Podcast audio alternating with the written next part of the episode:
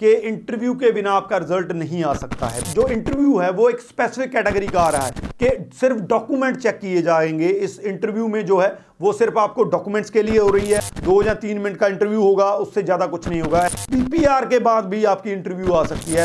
इस वीडियो में Canada interviews को लेकर एक बहुत ही इंपॉर्टेंट टॉपिक को डिस्कस करेंगे।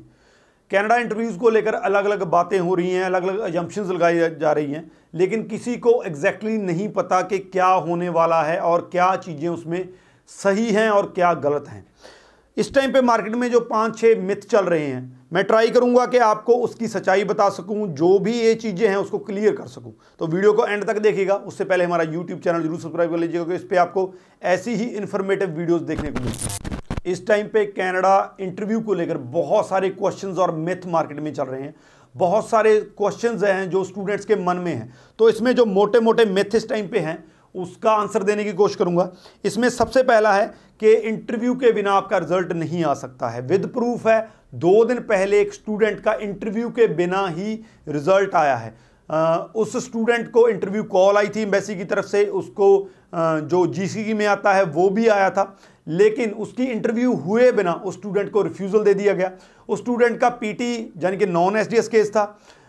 उस स्टूडेंट ने जब ये शेयर किया सारा कुछ तो उसके बाद ये लगा कि कहीं ना कहीं पे ये नहीं है कि आपकी इंटरव्यू के बाद ही आपका रिजल्ट आएगा, तो हो सकता है आपको इंटरव्यू दे दें उसके बिना भी आपका रिजल्ट। इसीलिए मैंने सारे स्टूडेंट्स से कहा था कि आप अपना GCE जो है, अगर आपको इंटरव्यू कॉल आई भी है, इंटरव्यू का लेटर आया भी है, तब भी आप अपना जो GCE है वो रेगुलरली चेक करते रहिए ताकि उसमें कोई और अपडेट ना आई हो। मिथ नंबर 2, इसमें कहा गया है कि जो इंटरव्यू है वो एक स्पेसिफिक कैटेगरी का आ रहा है। किसी एक कैटेगरी को वो पकड़ेंगे, उसका इंटरव्यू लेंगे, चाहे वो SDS कैटेगरी है, non-SDS है, वीक प्रोफाइल है, या कोई भी है। लेकिन इसमें भी ये भी एक मिथ है, क्योंकि अब तक 20 स्टूडेंट ने कम से कम हमारे साथ शेयर किया है जिनको इंटरव्यू कॉल आई है।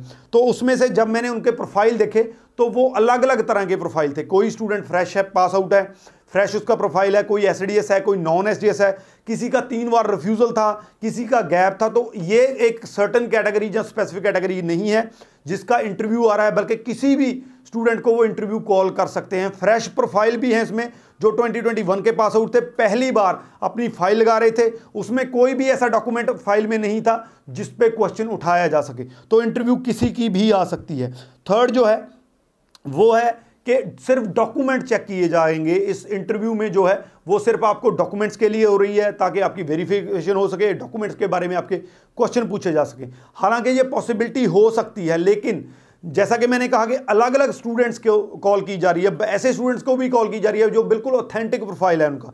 उससे ये कहीं ना कहीं पे नहीं है कि सिर्फ डॉक्यूमेंट चेक किए जाएंगे। हालांकि ये है कि डॉक्यूमेंट की वेरिफिकेशन वहाँ पे जरूर आपको क्वेश्चन जरूर किए जाएंगे, लेकिन ज़रूरी नहीं है उसके साथ आपकी इंटेंशन, आपकी जो क्वालिटी है, आपसे जो आपकी इंटेंशन के रिगार्डिंग कैसे आप मोटिवेट हुए कनाडा में पढ़ने के लिए, तो वो क्वेश्चन भी किए जा सकते हैं। तो ये नहीं है कि सिर्फ डॉक्यूमेंट की चेकिंग होगी, डॉक्यूमेंट के बारे में क्वेश्चन पूछे जाएंगे, आपके कॉलेज कोर्स इन सब की चीज़ों के बारे में भी आपसे क्वेश्चन पूछे जा सकते हैं। इसके बाद जो है एक स्टूडेंट ने शेयर किया था कि ये जो इंटरव्यू है ये सिंपल एक इंट्रोडक्शन है कि वो एक स्टूडेंट से मिलना चाहते हैं, 2 या 3 मिनट का इंटरव्यू होगा, उससे ज़्यादा कुछ नहीं होगा। ऐसा कुछ नहीं है, आपकी इंटरव्यू आधा घंटा तक भी चल सकती है। ये सिर्फ इंटरव्यू जो लेने वाला है उस पर डिपेंड करता है। वो आपके डॉक्यूमेंट चेक कर सकता है, आपके क्वेश्चन पूछ सकता है, आपकी इंटेंशन जो है वो चेक कर सकता है। जितने भी क्वेश्चन उसने पूछने हैं वो फ्री है, आपसे पूछ सकता है। तो जब तक उसको डाउट रहेगा